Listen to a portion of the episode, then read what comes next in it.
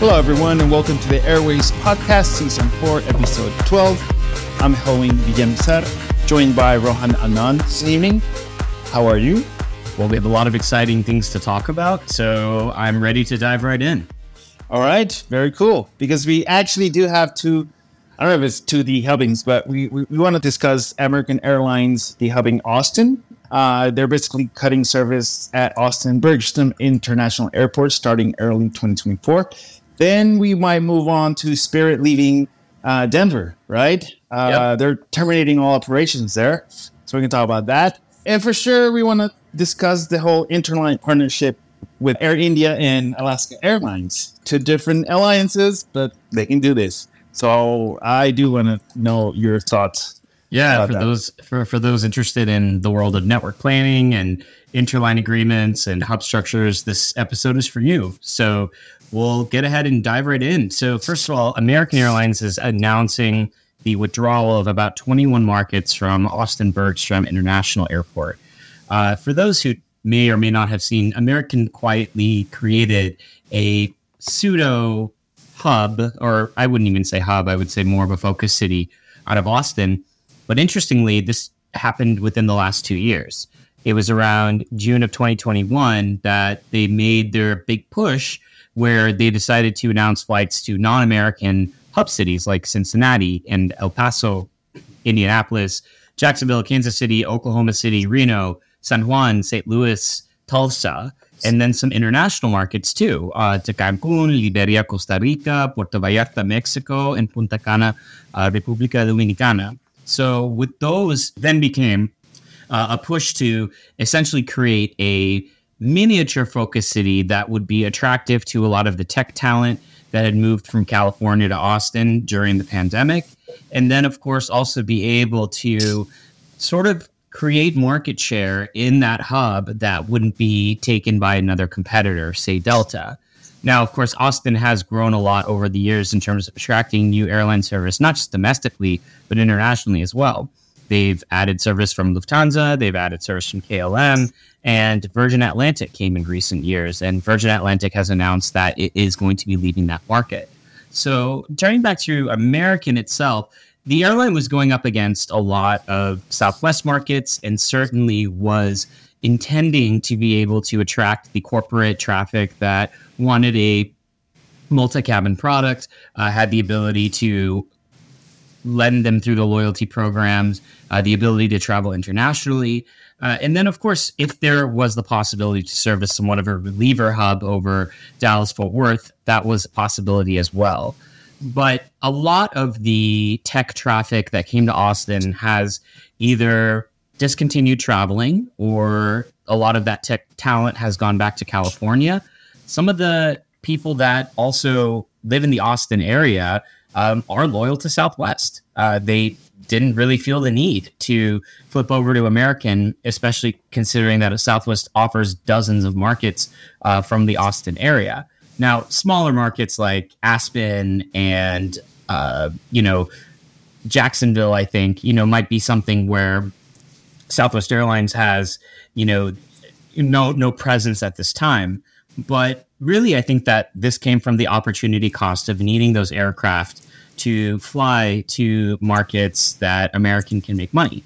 Uh, and with the performance of the carrier back in Q3, uh, I think that it's fair time to say that the airline was ready to take those assets, re- redeploy them to places where there's strength. So no longer in the Sun Belt, as we talked about in the last episode, but rather into some of the leisure markets in the Caribbean, uh, some of the international markets that can be very important to fly during the winter months from Miami, Charlotte, DFW, LAX, etc. Yeah, for sure. Uh, because now that you're saying that Spirit is uh, they're canceling nonstop routes to to a few islands in the Caribbean from Fort Lauderdale at least. I don't know. I think they're going to Orlando or they're going to Miami. I'm not sure. True. I think that uh, Spirit made some allusions to this on their uh, earnings call recently, right. and I, I think this sort of broadly is is another data point that we have on domestic capacity and short haul capacity. Uh, it's interesting that American has announced that some of its long haul routes from DFW are now going to be year round. Uh, markets like Rome and Dublin have now shifted up to operate throughout the year, and right. Previously DFW was more of a seasonal transatlantic hub. So again, it kind of goes within lines of how international is where a lot of airlines are seeing attention. Maybe even as Asia reopens, uh, that's going to be a place where American wants to, you know, add some additional growth. But flipping it over back to Spirit and and you know Fort Lauderdale, I, I think that we're just seeing a mess all around in the low cost carrier leisure only space between Frontier, Spirit, and JetBlue. The margin performance of all three carriers, even combined, just kind of showed that maybe the success of basic economy on other airlines, or perhaps the overcapacity in markets like South Florida, perhaps mm-hmm. the political climate.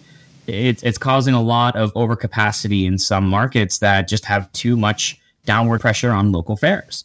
Uh. And so, therefore, that you know would lead a spirit to say, oh, well, I don't want to go up against JetBlue and Southwest on every single market out of Fort Lauderdale. I'm going to shift some of that up to Orlando.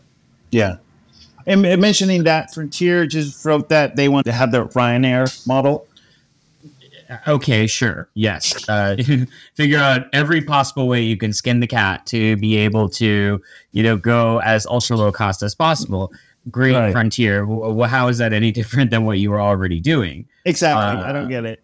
Uh, but back to back to uh, just to be uh, uh, uh, American is canceling 21 out of the 46 destinations they have at Austin, right? So it's half of that, more than half actually. Yeah. So here are the markets that are being chopped, and this will take place between January and April. So okay. Jacksonville, and these are on mainline. Jacksonville will go Puerto Vallarta will go, Punta Cana will go, San Jose del Cabo, no, that one stays, and Tampa will go. So really, you're only seeing on mainline two markets to uh, Florida and uh, a couple of the international ones like Puerto Vallarta, Punta Cana, and Liberia, Costa Rica. Right. On um, on a you know mainline basis, these other routes are going to stay, which you know is still pretty good, like Boston and Cancun, Las Vegas, Orange County, which might be a slot related thing, Orlando, mm. and I think that's it. So there'll be still some non-hub flights that are operated from Austin on mainline aircraft. Mm. Um, the bigger hits seem to take place on the American Eagle side. So um, the markets that will be ending include Albuquerque, Cincinnati, Cozumel, El Paso, Kansas City, Memphis, Oklahoma City, Reno, Sacramento, Washington Dulles, Bozeman, ah. which is seasonal, right? Vail, which is seasonal, Fort Myers, and Nassau.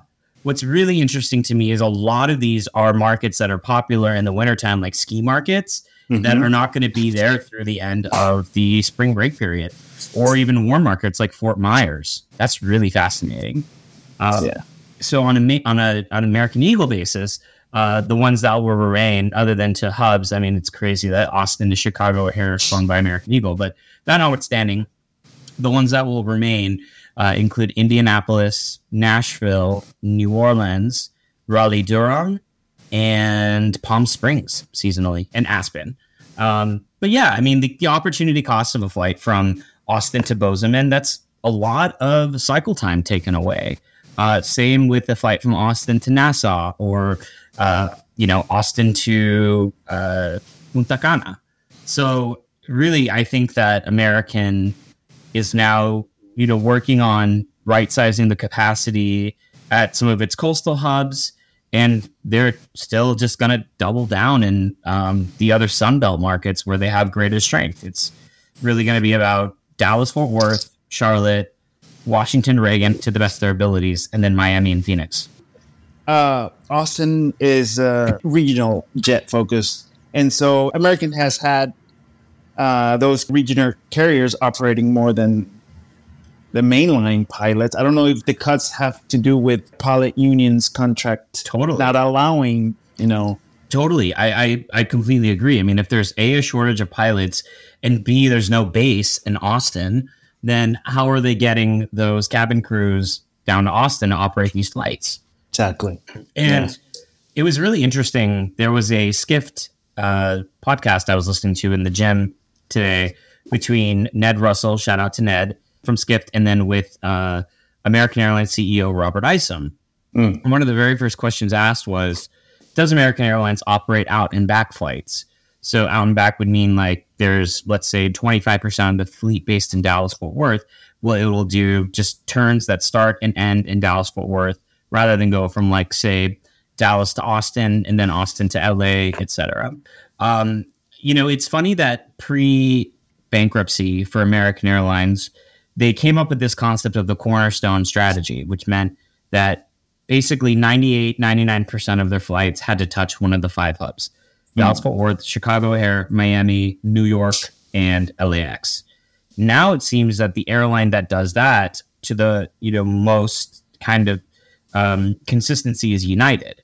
It's very rare that you'll find a, a, a non-hub to non-hub or spoke-to-spoke flight for United, aside from let's say the Island Hopper or you know the occasional trials they've done like Boston to London Heathrow. Um, even back in the day, you know, from some of the regional perspectives, United would have these puddle jumper flights from like you know Salina, Kansas to Dodge City, um, and there's less of that now. It's really just kind of all about maximizing the uh, the connectivity sort of index factor at some of these. You can't say the word fortress hubs, but large connecting complexes. Right. So you're still flying to uh, Charlotte, Chicago, Dallas, Fort Worth, Miami, New York, Philadelphia, Phoenix. I, I, really do believe that there's an interesting story here, and, and there's more of a why on what happened. Mm. And I think it's it, it's fascinating just because it's within kind of a, a concentrated two year period within the pandemic. There's also been shifts in Austin in and of itself there's been shifts in Texas in terms of people moving there, people moving out, government policies, and how that could have had some sort of impact on the performance of these flights. Were they performing pretty well in 2021 and 22, but this year they kind of started to tank? Um, are there problems with the um, American Airlines uh, operating performance in Austin? Is is are the facilities not equipped to be able to run these flights in and out of the gates efficiently so that they're not adding on additional operational costs from delays. I, am not really sure. These are the things that we don't learn about because um, the airline isn't going to necessarily provide all these details to us. It's it's they're not necessarily supposed to, or it could come out in the Q4 earnings call. Who knows? Um, the the higher powers that be at American are the ones that know this real information. Um, nevertheless, it is fascinating because it was something that was sort of out of the box for American. Yeah, uh, and American definitely was different in the pandemic in the sense that even though from a, long, a wide body perspective, they grounded a lot of their long haul fleet, they definitely kept up ASMs and frequencies on a lot of their flights, kind of like what Southwest did too. Mm-hmm. Um, you know, versus American and Delta and United that are a lot more conservative about parking their planes. So, bottom line, American is reducing its operations in Austin, but it's not completely pu- pulling out uh, of the city and it will continue to maintain services service levels to all eight of its hubs with non-stop flights and a couple of spokes and a couple of spokes. Yeah. All right. Okay, let's talk about Spirit. Uh, unless you have anything else to say about American. No, I mean, if any of our listeners are Austin based or have some sort of uh, theory or insight into why this might have happened, we're, we're very curious to know. Leave us some feedback and, and provide our, our insight. Mm, I have a good friend who's a comedian, Keith Terry. He just left Austin. He's now somewhere else, but he lived there.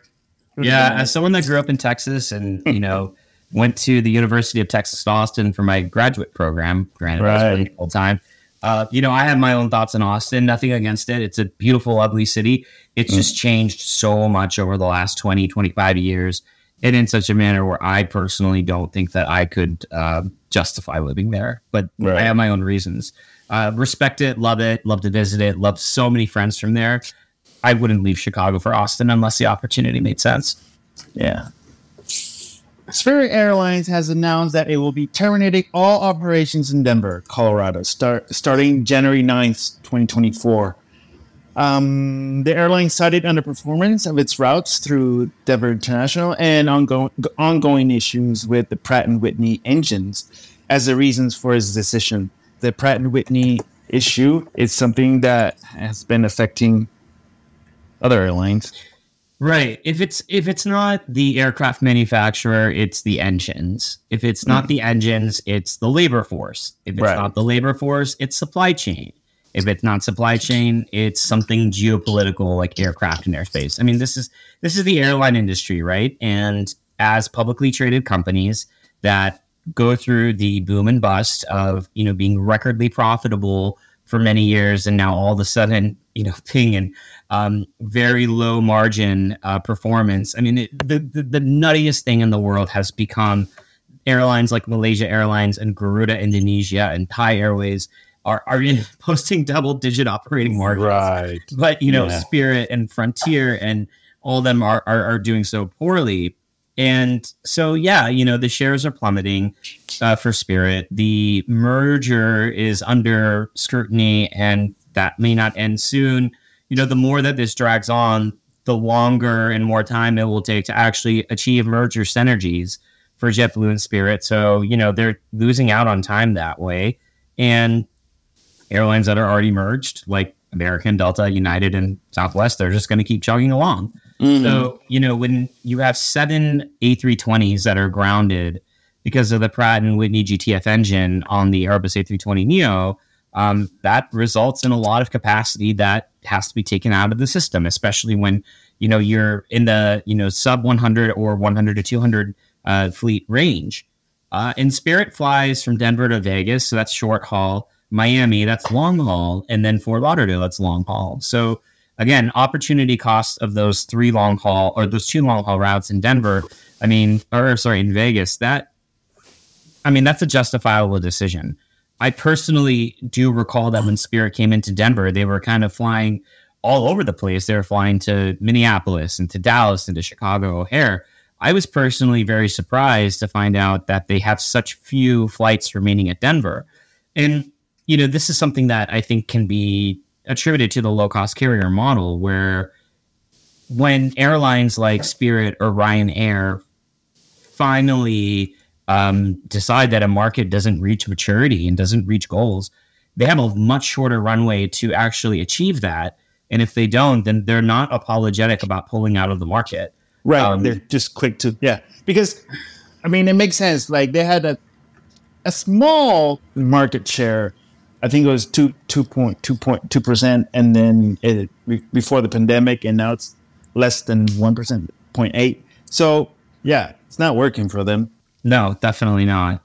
Um, and I think that you mentioned, you know, Frontier also is is you know still there, um, mm-hmm. but that's just one up against you know Southwest. Southwest is huge at Denver. United has become huge at Denver.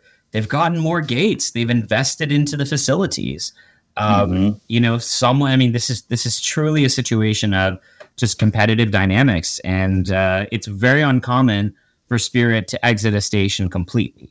They'll exit markets, they'll exit routes, but to close down a station, especially one as important as Denver, it's a pretty big move. Um, and you know, that doesn't mean that Spirit will be gone from uh, Denver forever. That's that's not the case. Spirit is just having to contend with the uh, circumstances that it's under. And, you know, Denver is far away from its other bases, like its main base in like Fort Lauderdale. Um, and, you know, Spirit just has so much going on right now. It, it has a lot that it has to figure out. And so I don't think that Denver kind of makes sense to be a, a, a continued, you know, thorn in the cap if that's going to be a problem. Well, when you lose like 150 million in in one quarter, yeah, it does make you want to think about where to put your aircraft in your operations for sure. Right, right. I wonder if you know the fare pressure performance from Spirit, you know, at Denver has had so much material impact on on fares overall, given the fact that Denver has always had a lot of low cost carrier capacity. Um, mm-hmm also, I you know wonder with Denver kind of becoming a place where a lot of people have moved post pandemic, similar to Austin. Is there also you know kind of a growth cap that's been hit, or sort of a, a decrease in travel that's taken place where you know the outlook for the airline is not super good at Spirit or at Denver for that matter. Yeah, yeah, it's not a tourist hub like South Florida, for example. That's for sure. Definitely. Bottom line. Bottom line, um, you know, Spirit, Spirit as usual. Spirit as usual. I mean, they had one gate that they found, and they got another gate at Denver. Um, you know, if this merger with JetBlue and Denver ever or Spirit ever happens, then they'll you know have JetBlue's presence there. But Sorry. I mean, I don't I don't know. It's it's also going to be interesting that Southwest has mentioned it wants to start doing red eyes, right? So one thing right. that Denver does do is Denver does have red eyes. Red eyes to right. the East Coast are functional. Um, I've done one myself from Charlotte, um, Denver to Charlotte. So you know, I don't know if there were, you know, the possibilities of, of feed coming from Denver to, um, you know, Fort Lauderdale or other markets that they could do on these red eyes to be able to say, hey, utilization flying gets them back to the base, and then you know they can be able to feed markets to Latin America. But as you mentioned, if some of the markets that Spirit is flying out of Fort Lauderdale, um, you know, are are sort of decreasing, like I know they're dropping Aguadilla, for example um, mm-hmm. you know, maybe there isn't that sort of incremental feed anymore that helps aid filling those flights. Explore Starlux Airlines' exceptional service and innovation as a new player in North America. Marvel at scenic Sweden with Braathens Regional. Ponder why Berlin lacks a hometown airline. Get an exclusive peek at a massive private model collection in Panama. Soar over vibrant Tokyo from above and finish off with an in depth history of forgotten United States overseas airlines. This and more await you in the December 2023 issue of Airways magazine. Pick up your copy today at the nearest Barnes & Noble or order online at airwaysmag.com slash shop. Moving along to your article on Air India and Alaska. Right. So Air India and Alaska Airlines entered into an interline partnership that allows AA passengers to to connect with uh, to and from 32 destinations across the U.S., Mexico, and Canada.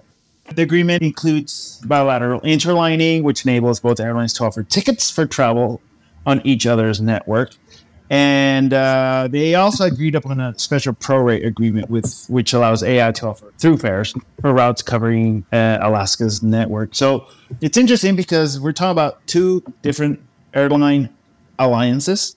Air India uh, operates 47 nonstop flights per week from uh, Delhi, Bangalore, and Mumbai to five major U.S. cities: New York, mm-hmm. New York Washington, and Washington D.C., Chicago, and San Francisco. Yeah. But yeah, they're just wrapping up. And yeah, what, what do you think about this interline agreement? This is really interesting. I mean, you know, Air India has access to the Russian airspace. So, you know, if they ever hmm. needed to divert to Alaska, you know, they could even start flights to Anchorage if they wanted from Delhi. Wow. um, joking aside, it, it, it kind of I had to think for a bit to think, you know, where where are the synergies on this? I mean, Air India doesn't fly to Seattle but they do fly to Vancouver. They do fly to SF. Um, yeah. Seattle, or sorry, Chicago is a little bit more limited because there's you know few flights from Chicago on Alaska Airlines, but they are you know flights to Seattle and Portland uh, and LA. So there's that. From uh, New York JFK, I know that uh, there's also Air India service, and then Washington Dulles, right? So you know, right there, that's five or six markets or gateways or potential connection opportunities that exist uh, for Alaska Airlines, you know, to be able to make sense of this interline. Um, from SFO, you have the most uh, capacity coming in from Bangalore, Delhi, and Mumbai into SF. So, you know, could that interline, you know, be effective in terms of connecting passengers onward to Austin, to uh, Boston, to Dallas, uh, to um, you know Orlando Palm Springs, uh, some of the other you know, kind of shorter route markets that exist from uh, San Francisco on Alaska. Certainly not as big as United's hub, but United has not been able to resume its San Francisco to Delhi flight uh, given the Russia situation and uh, right. overflights. Um, but yeah, you know, there's a handful of markets out of SF that could be connected on. I'm not really sure. It, so this is not a full blown code share. This is just an interline agreement, correct? Correct. Right. So, you know, I've always wanted to know more about interlining agreements and, you know, the volume, right? The volume by which airlines, you know, partner in that kind of way. I remember when I booked a flight that went from Sydney back to Chicago that I booked on United Airlines. The first leg was operated by LATAM from mm-hmm. Sydney to Auckland. And as we know, LATAM is not in any alliance. And then the second leg was from Auckland to Chicago in Air New Zealand. And when the luggage tag spit out, you know, I checked in with LATAM. LATAM had their flight number on that, you know, first leg. And then the flight from Auckland to Chicago was a United flight number, like, you know, a four digit uh, code one, which is an indicator of an of a code share flight.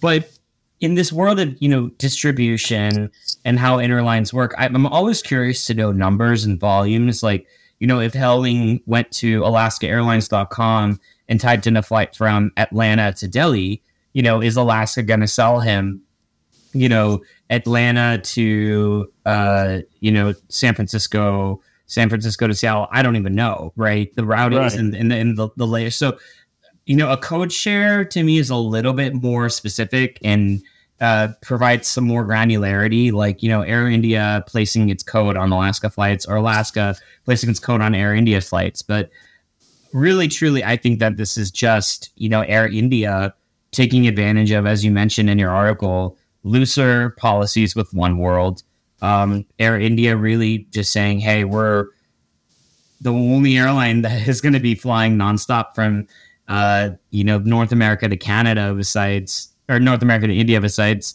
um, you know one two daily United flights and two uh, seven daily Toronto Montreal flights.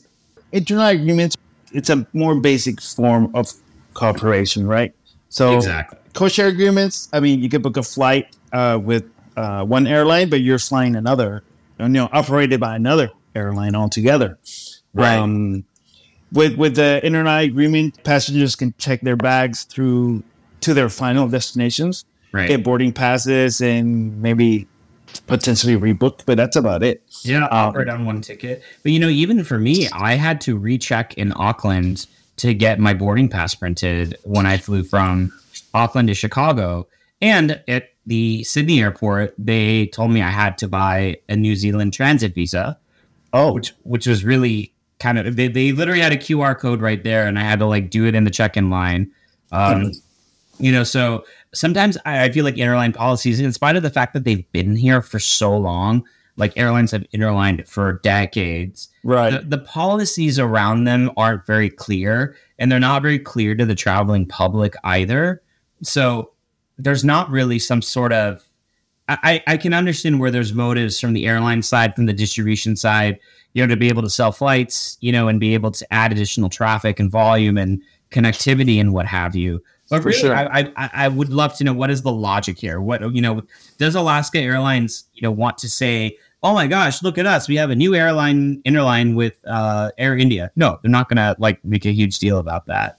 Um, they'll announce it, but then again, Alaska partners with a lot of airlines that are not oneworld oriented too. So, yeah, and Alaska has great service. Uh, so far, I've, I've heard um, uh, today. Actually, I, have heard uh, I heard really good stuff from from Alaska. Yeah, uh, from one flight from was it Fort Lauderdale or, or Orlando to Seattle, Seattle, uh, Anchorage, and it was what twelve hundred for a couple per two people. Mm-hmm. Great service, you know that. I mean, I'm sure that that's beneficial, but it, it's still Alaska. I mean, the benefits of code sharing is that it allows airlines to increase their route networks and offer customers like more destinations without using their own equipment. That's that's really cool. Right. And, you know, if Air India plans to add a flight to Seattle soon, which they may, um, you know, this will be a big part of that. They, they plan to add about 50% more, 400, 400 weekly, uh, new weekly flights for the winter se- season. That That's approximately 50% of the flights serving international destinations. Right? So I guess it's part of the, um, the rhetoric that Mhm. they're expanding, they're pushing out internationally. So this announcement would go along with that.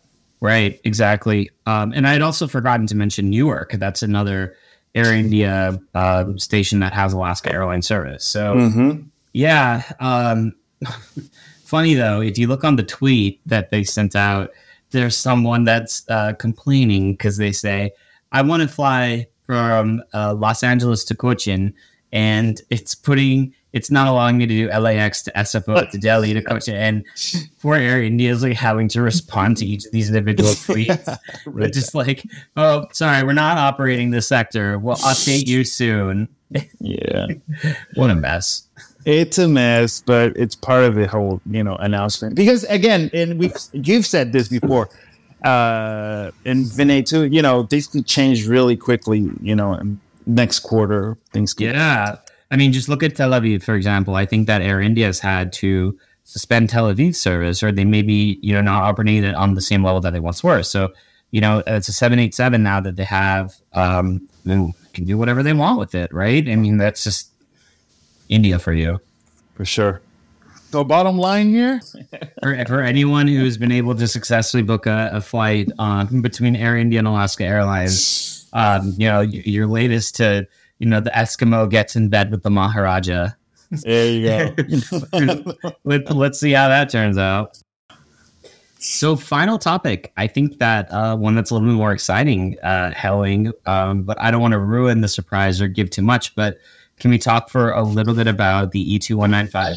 Yes, yes. Uh, I had the pleasure of visiting um, Fort Lauderdale, Hollywood uh, Airport, to see uh, Porter Airlines' new uh, Embraer E95 uh, E2 jet.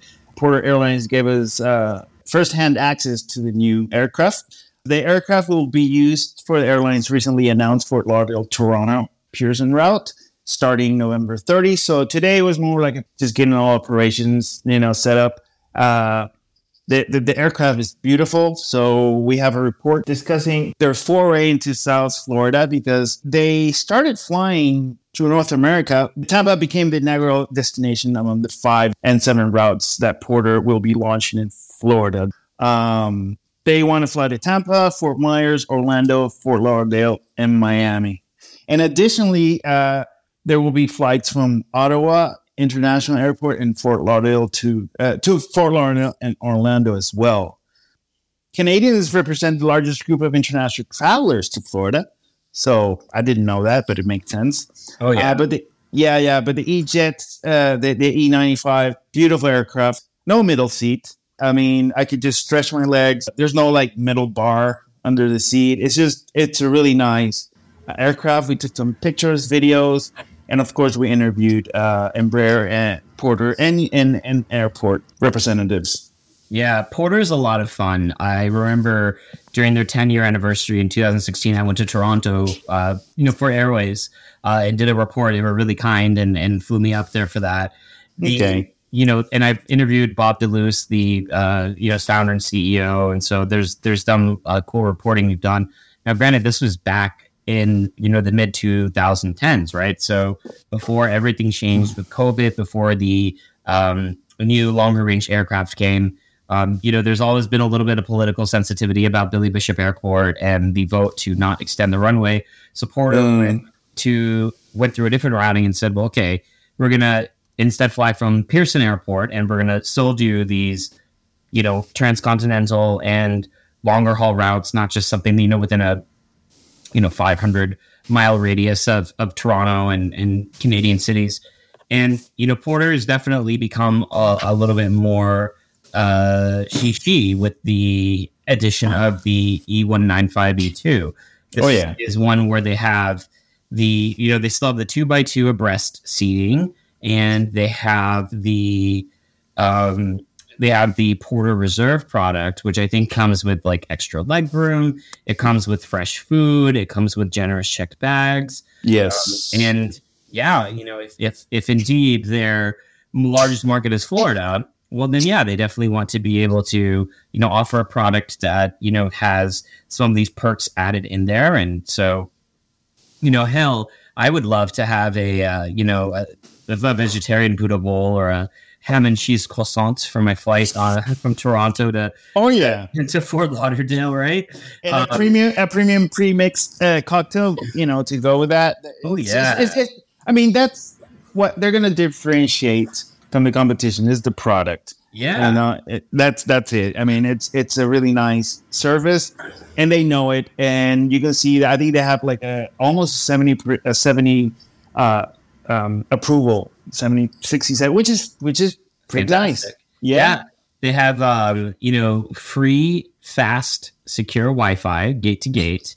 Yes. No app or account required. They mentioned they got, that. Yeah, they got you know uh, you can stream from Hollywood releases, documentaries, and TV series, and you have in-flight uh, power at every seat. I mean, that's bomb. I don't know about um, you know when I flew Porter, one of the big selling points to of Toronto Billy Bishop Airport was in addition to its proximity to the downtown core of Toronto, you had in the airport itself a lounge experience where like there's just like free drinks and snacks, not alcoholic, but you know, free cokes and sodas and seltzers right. and chips right. and stuff. I don't know if that's something they offer at every airport or if it might just be for a couple of um, the Canadian airports where they have larger bases. Um, but yeah, you know, they've they've definitely hybridized and gone a little bit more upscale. Um, you know, they are, I'm certainly appealing to a very digitally, uh, you know, uh, savvy audience and millennial travelers, as well as, you know, sunshine seekers from, yes. you know, the North. And, you know, Porter also, one of my uh, first clients when I was at Accenture was Porter. And a big thing, a really big thing for travel on Porter was their travel commerce. So, the ability to be able to book flights and hotels and be able to take advantage of the loyalty program. Um, mm-hmm. So, I mean, I think it's one of those experiences where, sure, you know, you may live in Toronto and Air Canada or WestJet, or if you're someone that likes to fly on Sunwing or Air Transat, whatever, you have plenty of options, right? But I, I do find that the the niche experience that that Porter provides, little hipster in a way, it's it's it's a cool um, experience. And I didn't even know this. They apparently uh, have a partnership with Air Transat. yeah, they, they, we talk about that, but basically they're like, you know what, you know, we, we you know, their focus is on the product. It's, it's on this specific. I wouldn't say premium, but they're definitely not. You know, forget low cost. We're not that. Uh, this is something special, and uh, and again, you know, uh, approval ratings kind of tell you that they're doing the right thing, at least for them. And, and the, and the E95 is also important for them to, to accomplish this as yeah. they spread out in the United States because, okay, they got an order for 50, but with an option for 50 more. So that's 100 jets. So they can deliver on on their promise of a superior travel experience and the capacity that they have like 132 seats like Correct. that's pretty that's pretty important you know from you know their prior fleet which is Q400s. That that doesn't right. carry a lot of people, but you know, if you want to go up against an Air Canada flying A220s or a WestJet with their, you know, 737 next generation, I mean, Air Canada now has Maxes, but they have been using the A220s to fly, you know, long, thin markets, like, you know, right. from uh, cross country, like, you know, Montreal to Seattle. Um, and Air Canada has posted record profits from last quarter, right? So, right. I, am definitely liking the umph that I'm seeing from some of these Canadian airlines. I mean, some people like to claim that I'm like a, a fake Canadian because you know, you know, I, I, say a lot of things that make it seem like I, I love Canada more than the U.S., which is I, I think that's far fetched. if Vinay was here, he'd be making fun of me about how much I I, I, I seem to like dote on Air Canada. well, I mean, the economics is really good on this aircraft it was just really nice to talk to them. Uh, just really thanking the team at Embraer and Porter and Arlene Satchel, the public information officer at at the airport. Mm. Just really, really nice, uh, that that they they invited us, and it was a, a really nice uh, morning with the E2. Yeah, I mean, you know, you got other E2 operators like uh, Swiss and KLM and KLM Cityhopper and Azul. And our favorite Air Peace, you know, Air, Air Peace, the, the the Nigerian airline that's doing anything but being peaceful and wanting to get slots at London Heathrow. Air Peace. I mean, like you, you ever think that Porter is like the little airline that could? Well, Air Peace wants you to believe that it's still relevant. Yeah, it was nice to see today. Just uh, just also explains this. Like, it's nice that Fort Lauderdale is like in the middle of. You know, you got Canada and you got Brazil.